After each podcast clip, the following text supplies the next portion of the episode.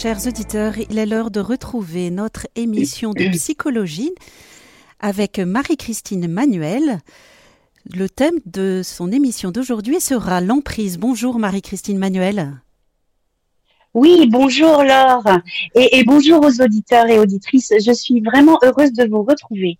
Et, surtout, merci, merci à Radio Maria, voilà, de nous donner l'occasion de, de témoigner. Voilà.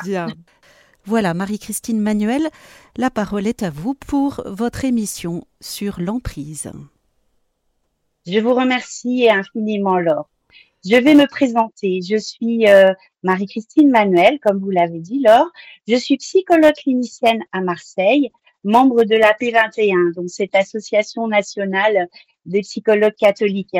Je suis aussi euh, psychothérapeute, thérapeute de couple et de famille, hypnothérapeute et psychogénéalogiste. Et je suis aussi spécialiste du traitement des traumatismes et de l'approche centrée sur euh, les suis actuellement membre de différentes cellules d'écoute et d'accueil des personnes victimes de différents abus. Et j'anime des formations et des séances d'analyse de la pratique auprès des professionnels qui accompagnent des personnes, des publics vulnérables, voire en souffrance. Et effectivement, aujourd'hui, je souhaitais partager avec vous ma réflexion et mon expérience au sujet de l'emprise. Nombreux témoignages de personnes publiques et d'anonymes dans les médias, sur les réseaux sociaux, se développent au-delà des confidences qui sont faites en thérapie. Cela depuis le mouvement MeToo et aussi depuis les révélations faites sur les abus sexuels, les abus spirituels et abus de conscience et d'autorité au sein de notre chère Église. Ces témoignages mettent au grand jour les effets destructeurs de cette relation toxique et abusive, voire meurtrière qu'est l'emprise. Ce terme d'emprise est tiré de la psychanalyse et de la psychologie de l'enfant. Dans son développement, le petit enfant, à travers le jeu, peut se rendre maître de lui-même, de ses émotions et de ses pulsions. Il peut aussi, dans son imaginaire, se rendre maître du monde en s'appropriant des choses manipulables pour mieux supporter la réalité et ses difficultés. Je pense à Florian, qui, en consultation psychologique, met en prison tous les parents du monde car ils tuent leurs enfants. C'est ainsi que Florian révèle à sa façon les maltraitances qu'il subit au sein de sa famille lorsque l'enfant se raconte des histoires, lorsqu'il joue avec ses Playmobil, avec ses poupées, il apprend par la relation d'emprise à gérer ses émotions, sa colère, sa tristesse, sa joie. Il apprend ainsi à faire face à la réalité et surtout à s'y adapter. L'emprise est donc utile au développement psychologique de l'enfant. Mais l'emprise dont nous parlons et celle de la séduction, aspect que nous développerons tout à l'heure. Le terme d'emprise est désormais rentré dans le domaine du droit, dans le Code civil et le Code pénal depuis janvier 2020. Mais bien avant 2020, le terme de harcèlement moral est rentré dans le Code pénal depuis 2015. Le harcèlement moral étant une des conséquences de la relation d'emprise. Mais c'est bien à la suite du Grenelle des violences faites aux femmes que le terme d'emprise est rentré dans le domaine du droit. Ainsi, Édouard Philippe, ancien Premier ministre, parlait à l'Assemblée nationale d'enfermement à l'air libre. Mais qu'est-ce que l'emprise exactement? L'emprise peut exister dans toute relation humaine et toute organisation créé par l'homme avec un grand H, que ce soit au travail, entre amis, en communauté, en institution hospitalière, dans la justice, l'éducation, le contexte médico-social, que ce soit dans le monde du sport, du spectacle et que ce soit aussi en famille. Être sous emprise, c'est d'abord déployer une quantité d'énergie mentale pour trouver la bonne réponse pour faire des bons choix ou survivre tout simplement à la culpabilisation. Maude, séquestrée et maltraitée par ses parents jusqu'à 18 ans, disait J'étais une boule de terreur. Mon père était un gourou. Ma mère, sous son emprise, n'avait pas le droit de me donner de la tendresse. Être sous emprise, c'est aussi s'excuser platement, c'est rechercher le calme, c'est proposer une solution qui ne sera jamais la bonne, c'est être prise au piège. Carmen Maria, écrivaine américaine, témoigne dans son livre de l'emprise subie avec une femme.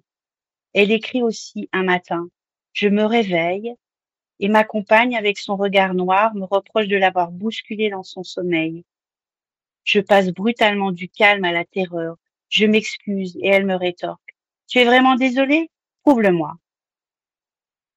L'emprise est donc la relation entre un manipulateur, une manipulatrice et sa victime. Pour le manipulateur, seul compte son propre monde mental, ses croyances, ses besoins, ses désirs.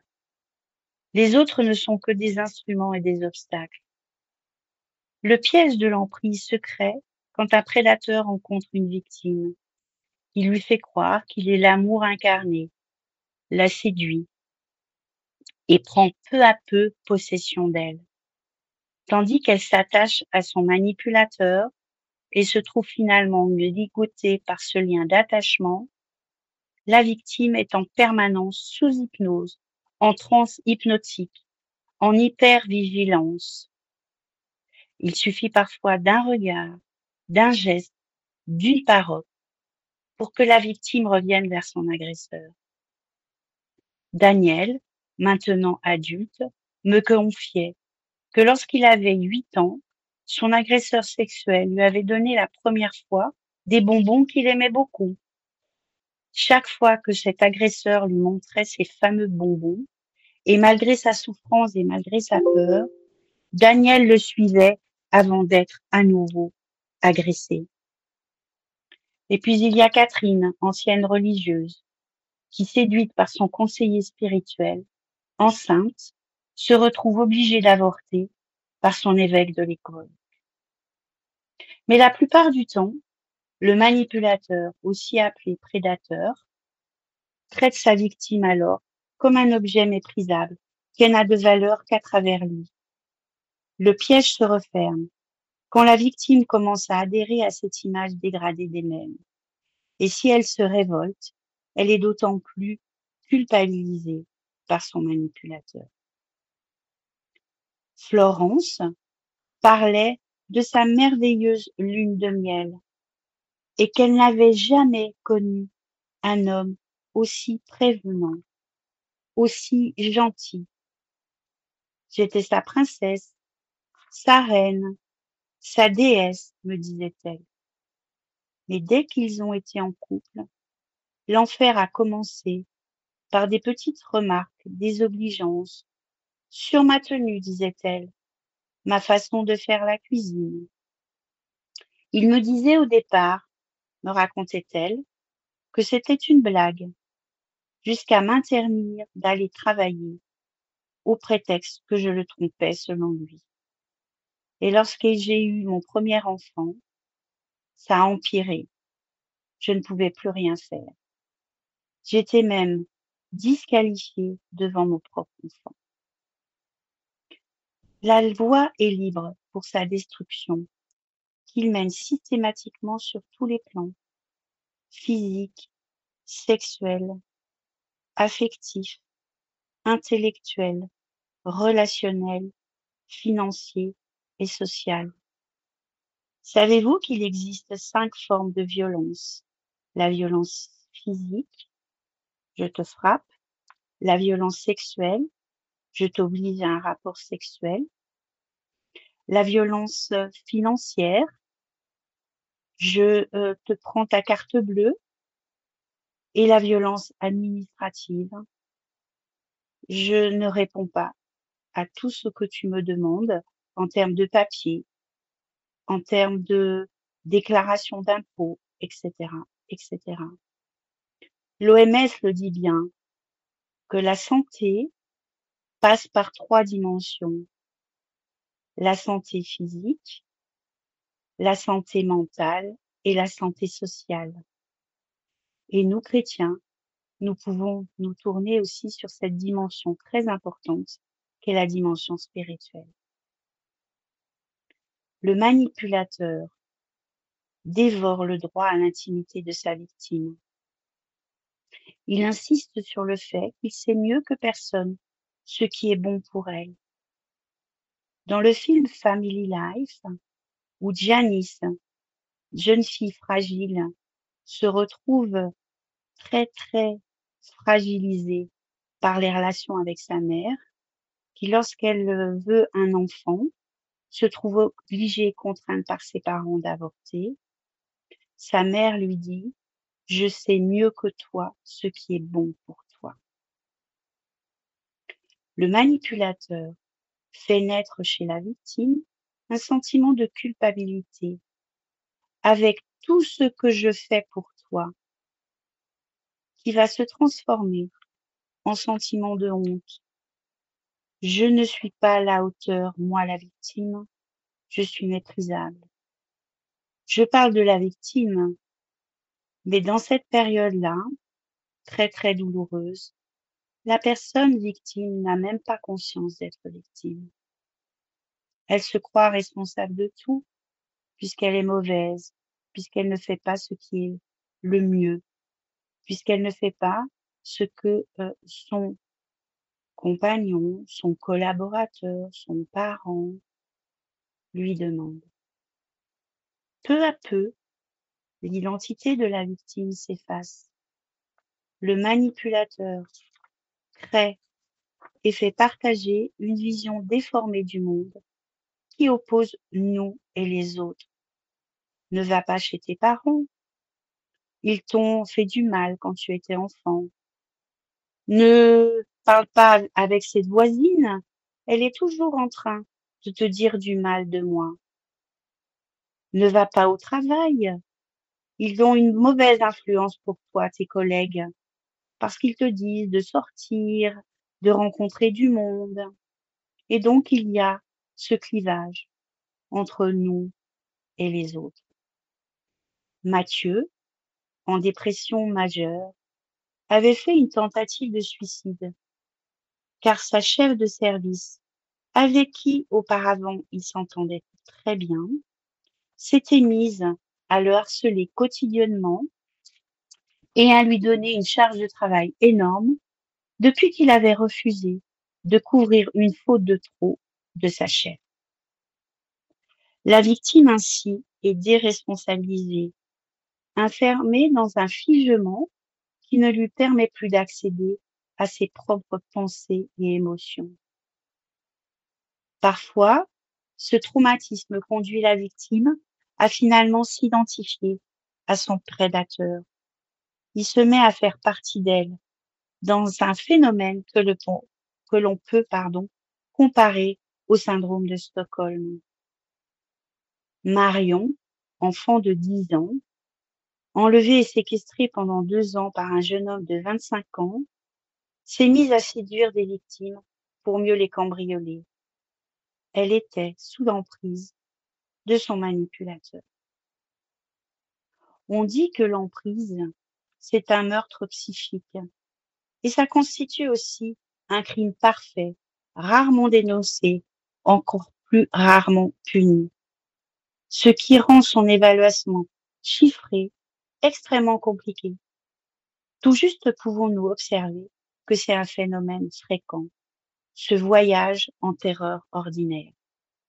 Mais, au-delà d'une relation d'emprise, nous pouvons parler de système d'emprise, d'une organisation spécifique d'emprise.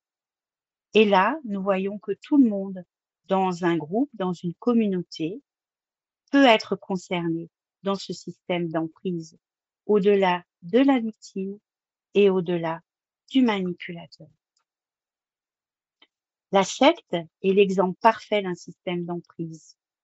Mais l'emprise, comme je l'ai déjà dit, existe aussi dans tous les secteurs, en entreprise, en couple, en famille dans les relations avec des personnes censées être soignantes.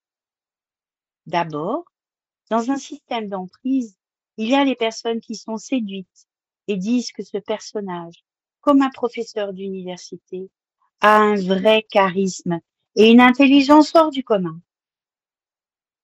Et il y a aussi, dans un système d'emprise, des personnes qui ne voient pas ou éventuellement ne veulent pas voir et qui, en communauté, invitent la victime pour son bien à se retrouver seule à seule en confession, alors que cette victime, celle-ci, fait un malaise avant chaque tête à tête.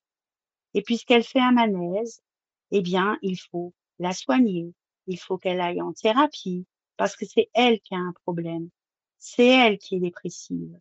C'est de sa faute si elle est en arrivée là.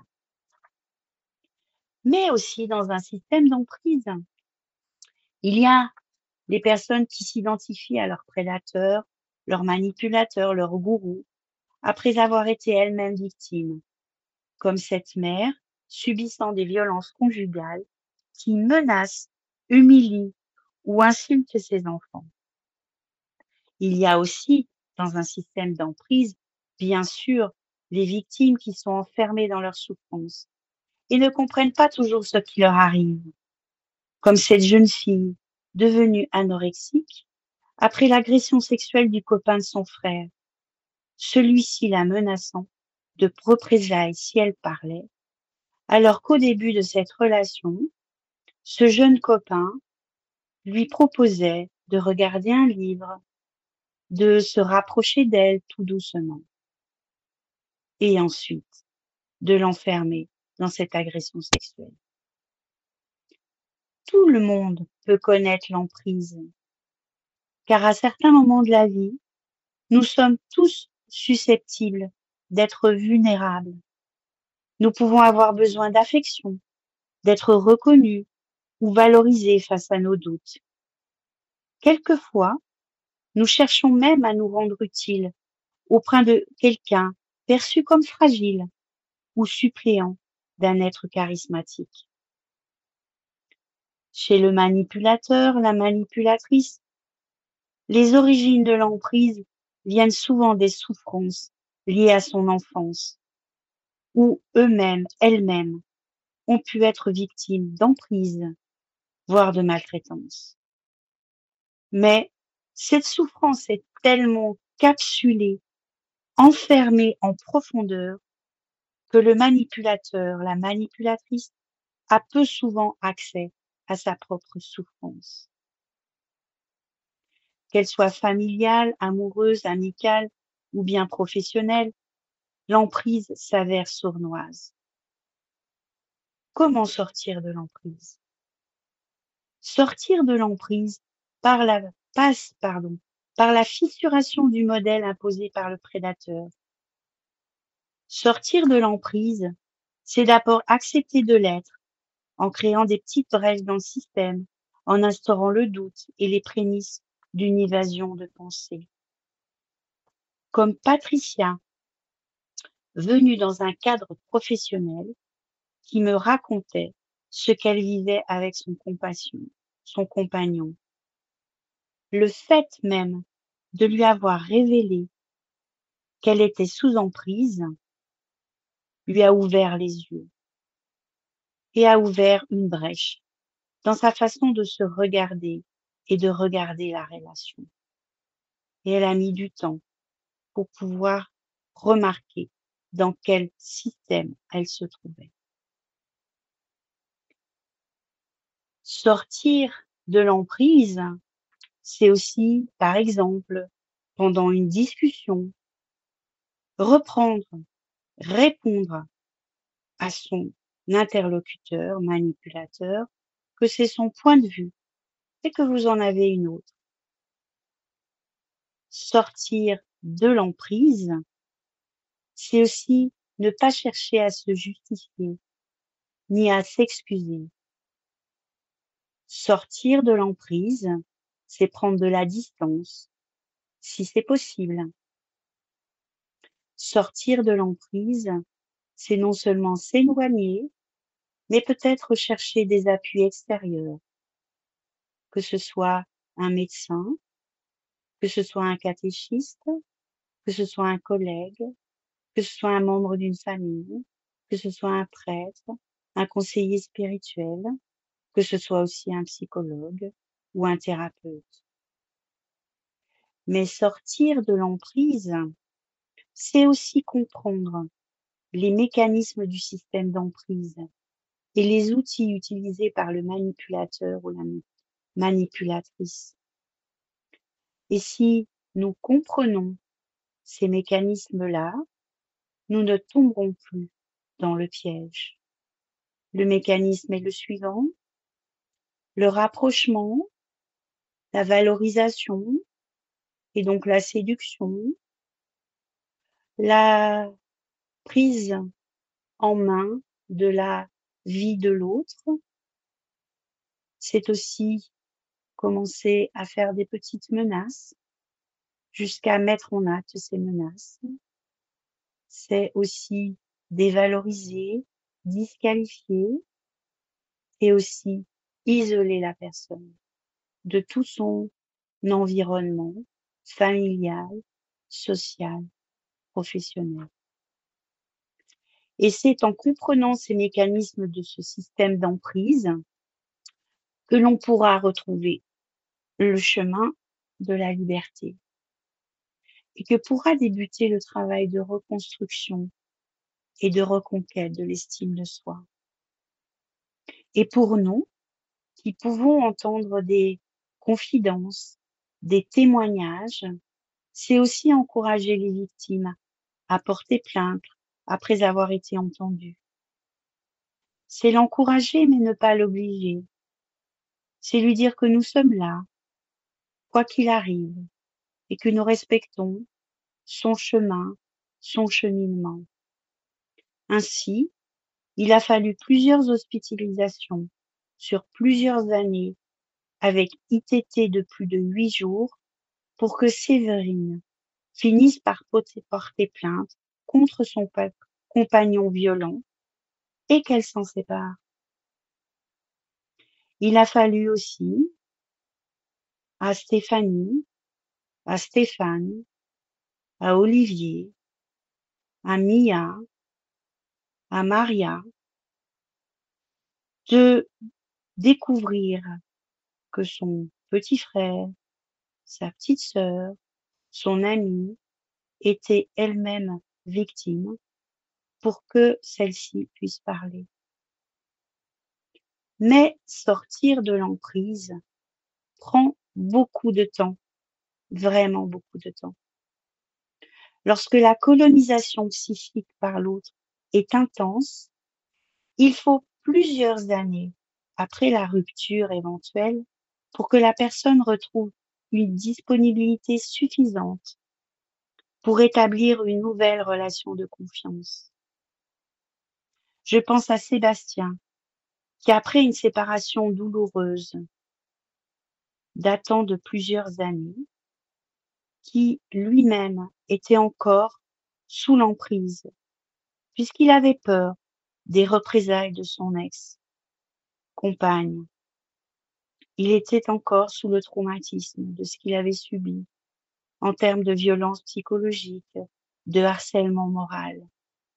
Il croyait la voir à chaque coin de rue. Il croyait la voir à chaque endroit où il pouvait être en société. Il avait peur. Et lorsque nous avons construit ensemble cette hypothèse qu'il était encore sous emprise, il fut soulagé, soulagé de comprendre que la distance physique ne suffisait pas, qu'il fallait aussi élaborer une distance psychologique. Et cette distance psychologique prend du temps, prend du temps pour retrouver cette forme de liberté. Chers auditeurs, nous reprenons notre émission avec Marie-Christine Manuel de psychologie, le thème étant l'emprise et nous avons le témoignage de Monique. Bonjour Monique. Bonjour Claudine, bonjour madame, merci beaucoup pour cette émission qui est vraiment très importante. Elle est très importante et je peux en témoigner parce que j'ai rencontré sur, sur mon lieu de travail un collègue parfait, d'une beauté physique et morale jamais vue, rempli d'attention, mais vraiment extraordinaire. J'en suis tombée immédiatement amoureuse et euh, la réciprocité a eu lieu. Donc, euh, six mois après notre rencontre sur notre lieu de travail, nous nous sommes fiancés. Ce que j'ignorais, c'est qu'il avait déjà été fiancé. Mais ça, je ne le savais pas. Bien. Donc, euh, nous nous sommes fiancés et trois ou quatre mois après, nous nous sommes mariés. En fait, nous ne nous, connaissions que sur notre lieu de travail. Voilà. Parce que c'était mhm. une époque où les jeunes gens euh, ne se dévoilaient pas euh, physiquement euh, avant le mariage. Donc, oui. bien sûr. Donc, voilà, nous nous sommes mariés. Et tout de suite après le mariage, enfin un mois après le mariage, il m'a demandé, il m'a dit, maintenant, euh, nous sommes mariés, je veux que tu restes à la maison pour élever les enfants. Or, moi, je suis professeur, j'avais fait mes études comme lui, et moi, je voulais rentabiliser mes études. Donc, j'ai dit non, non, depuis toujours, je veux être enseignante, donc non, ça, je ne veux pas. Bon, alors, dans ces conditions, si tu veux continuer ton métier, eh bien, tu vas verser ton traitement euh, à partir de, du mois, de ce mois-ci, la fin du mois, sur mon, sur, mon compte. Ah, je n'en revenais mhm. pas parce que vous voyez, ça ne correspondait pas du tout à ce que j'avais cru comprendre de lui et, et j'ai été obligée de le faire. Et donc, ça, a commencé, ça a commencé ainsi. Nous avons eu un petit garçon qui, l'a traité de façon horrible en le piquant dans des chardons, des, comportements, mais vraiment psychopathes, incroyables, je n'en oui. pas. Et, ce qui s'est passé ensuite, eh bien, il a rencontré parmi les élèves une élève euh, dont il est tombé amoureux, et il m'a imposé dans le ménage euh, cette euh, élève, sa sœur, sa, sa, mère et son, et son frère.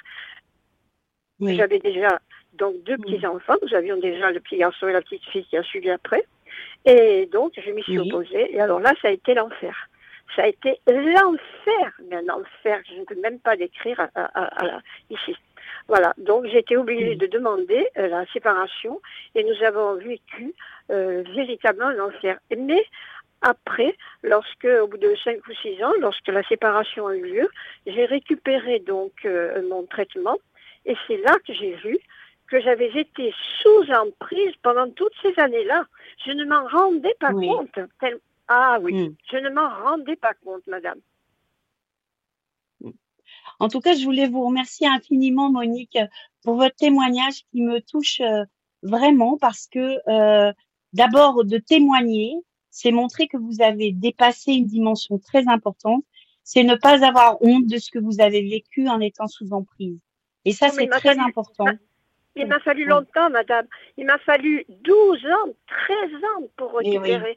Ah oui, j'étais, j'avais perdu 15 kilos et j'étais déjà très mince. Ça a été terrible, madame, terrible. Les répercussions et, et, sur mon petit garçon, terrible aussi. Hein. Oui. Et, et, et, comment vous avez réussi à prendre conscience euh, de l'emprise? Parce que effectivement, cette emprise a été catastrophique, a été destructrice, comme vous l'avez dit hein, euh, très précisément. Mais comment vous avez réussi justement à, à, à, dépasser ce cas pour dire là, il y a un problème, euh, il faut que je m'écoute, qu'est-ce qui se passe? Qu'est-ce eh qui a permis ce déclic si c'est pour et, et je vais vous dire, oui. lorsqu'il m'a imposé dans le ménage tous les week-ends, cette jeune fille de 18 ans, de, oui, de 18 ans, à l'époque la majorité était à 21 ans, donc, euh, cette jeune fille de 18 ans, avec sa mère et son frère. Le père était mort. Je suppose que s'il y avait eu un père, euh, cette histoire ne se serait pas passée. Bon, il y en aurait eu sûrement une autre, parce qu'on ne change pas les gens. Mm. Mais je l'ai découvert cette emprise, j'ai commencé à la découvrir lorsque euh, lorsqu'il m'a demandé de virer mon traitement sur son compte. Et je n'avais pas un centime. Et lorsque j'ai voulu, lorsque nous avons une autre petite fille, que j'ai voulu lui acheter une petite robe, il m'a dit non, il mettra les pantalons de son frère. Et, et, ben, j'ai dit, mais je veux lui acheter une petite Ah non, non, non, non. Et c'est lui qui avait l'argent, je n'avais rien. J'ai voulu passer mon permis de conduire, elle m'a dit non, tu ne conduiras jamais. Moi, je conduis, tu n'as pas besoin d'avoir ton permis. Et donc, c'est lorsqu'il a été parti ensuite, lorsqu'il demandé la séparation, euh, je vous dis 4 ou 5 ans, mais que j'ai vécu cet enfer, et mes enfants pareil, eh bien, euh, c'est là que je me suis rendu compte que j'avais épousé un homme, euh, un homme terrible, un, homme terrible, mais qui cachait personne. Au lycée, c'était pareil, tout le monde le prenait au, départ pour, pour la huitième merveille du monde, parce qu'il avait tout de positif en lui. Il avait la beauté physique, il avait la beauté morale apparente, il avait tout pour lui. Tout, tout, tout. Et en fait, euh, euh, vous voyez, il ne faut pas se fier aux apparences du tout, du tout, du tout. Et, à la maison, c'était l'enfer. C'était le paradis au départ, et, et l'enfer est très vite arrivé, très vite arrivé. Voilà. Et donc, je me suis, il m'a fallu des années et des années après pour me rendre compte, effectivement, que, que, j'étais sous emprise. Et, et mes enfants mm. sont redevenus non. Mais mon fils euh, a été marqué, il le sera jusqu'à jusqu'à son dernier jour. Ah voilà. Et donc, on ne s'en rend pas compte parce que ces gens-là cachent tout sous un aspect euh, idyllique. Ah oui, c'est la perfection c'est vraiment la perfection. Mm. Au départ, c'est la perfection. Vous pensez véritablement avoir rencontré le prince charmant. Et, après, c'est diable. Voilà. Oui, oui c'est ça. Vous expliquez bien que vous avez été séduite et cette séduction a, provoqué bah, cet attachement profond. Euh, ah oui, c'est tout à fait. Et, je l'aime toujours. Euh, alors, non. Ah oui, après, oui. Ah il, est décédé maintenant, voilà. Et, et, et, mais je, je, n'ai jamais cessé d'aimer mon mari. Et, voilà, c'est incroyable cette histoire. Et, beaucoup de personnes ignorent qu'elles sont sous emprise euh, jusqu'à ce qu'elles elles subissent les sévices. Vous voyez Oui. Et que les enfants, ils subissent de la même façon. C'est ça, tout à fait. Oui, oui. Voilà, je voulais citer cet exemple. Voilà, parce que il faut bien savoir que avant de, euh, moi je pourrais le dire maintenant, mais avant de vivre avec quelqu'un, à l'époque c'était le mariage, maintenant c'est peut-être différent, c'est sûrement différent d'ailleurs, mais il ne faut surtout pas se fier aux apparences, surtout pas, surtout pas. Oui. Ah, oui. Et quand on est jeune, vous savez, on, on suit aux, bien sûr. aux apparences. Ah et, c'est là, en fait, la personne qui est, euh, qui, cette personne-là, euh, toxique, eh bien, elle, elle, elle, retourne la situation de façon après, moi je l'ai vu ça dans le procès après, lorsque j'ai demandé la séparation au niveau des magistrats, elle retourne la situation, enfin elle essaie en tout cas, parce que ça n'a pas marché, Dieu merci, mais elle essaie de retourner la situation euh, dans, à l'inverse de, de, de la réalité, vous voyez?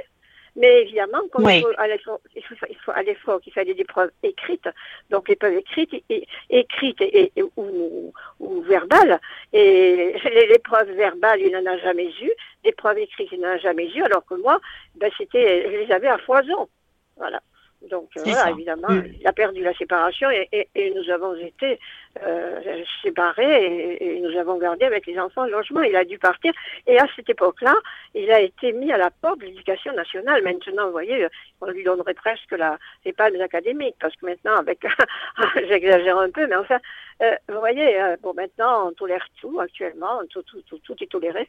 Eh bien, mais un, élève, un, professeur qui sortait avec une élève, eh il était mis à la porte eh ben, il, a, il a dû quitter l'éducation nationale. Ah ben, ah ben oui, c'était, à cette époque-là, c'était ça. Voilà, enfin voilà, je voulais témoigner de, de, de, du fait que la perfection apparente peut cacher euh, euh, quelque chose de diabolique. Des comportements diaboliques, ah, mais uniquement à la maison, parce que euh, c'était un grand sportif, et lorsqu'il y avait des, des, des réunions de, de, de footballeurs, mais j'étais considérée comme une reine comme une reine. Mm. Ah oui, on, m'entendait une cigarette. Oh, ma femme ne fume pas. Mm. On me servait un, petit peu de champagne. Ah non, ma femme ne boit pas d'alcool. Il répondait avant mm. moi. Voilà, je, n'avais pas le temps de donner mon appréciation. Voilà. Bon, écoutez, je laisse la place aux autres. je vous remercie beaucoup, merci madame. Merci beaucoup, Monique. Mais, et que tout le monde se méfie. Il ne faut pas se fier aux apparences. Faites très attention.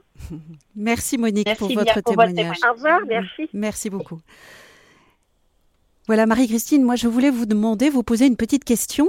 Euh, je voulais savoir si les personnes euh, qui sont sous emprise, euh, de temps en temps, sont dans le déni. Est-ce qu'il est difficile de leur montrer justement qu'elles sont manipulées? Est-ce qu'il y a un phénomène de déni fréquent chez ces personnes? Alors oui, il peut y avoir un déni, voire ce qu'on appelle plutôt une dénégation, c'est-à-dire de ne pas vouloir voir ce qui se passe parce que les personnes justement sont attachées. Comme l'a très bien dit Monique, elle était amoureuse. Et donc, euh, dans la balance, c'est souvent compliqué euh, de dépasser euh, ce déni, cette dénégation, pour dire, ben voilà, je, comme je l'aime, et que de toute façon, c'est de ma faute, eh bien, l'autre n'est pas le manipulateur, la manipulatrice. il m'aime à sa façon, et moi, je vais, puisqu'il souffre aussi, quelquefois, euh, le manipulateur, la manipulatrice peut euh, utiliser cette arme-là qui est euh, de dire ah oui, mais si tu vas avec tes amis, tu me laisses tout seul. si tu tu vas voir tes parents, ben, finalement tu aimes mieux tes parents que moi, etc.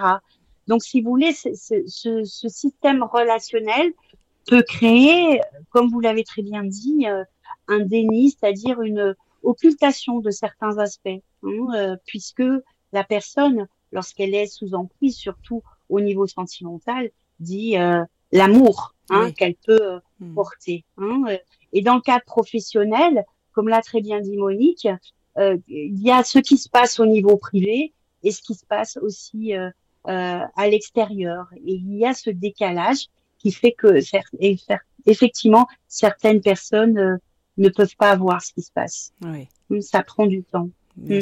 Tout à fait. J'imagine que c'est un long processus de reconstruction après et de reprise de confiance en soi euh, qui doit être euh, vraiment euh, difficile et long. Oui, tout à fait, tout à fait. Et je pense à une, une jeune religieuse hein, qui vit actuellement en communauté et qui explique très bien que dans sa communauté, elle est euh, vraiment euh, accueillie, aimée, il y a beaucoup de bienveillance, il y a beaucoup de soutien, mais quelquefois cette religieuse qui euh, parle de son enfance hein, me dit très clairement qu'elle a subi de multitraumatismes au sein de sa propre famille, en particulier avec sa mère, et que c'est difficile pour elle d'accueillir l'amour qu'elle reçoit dans cette communauté mhm. euh, de sœurs.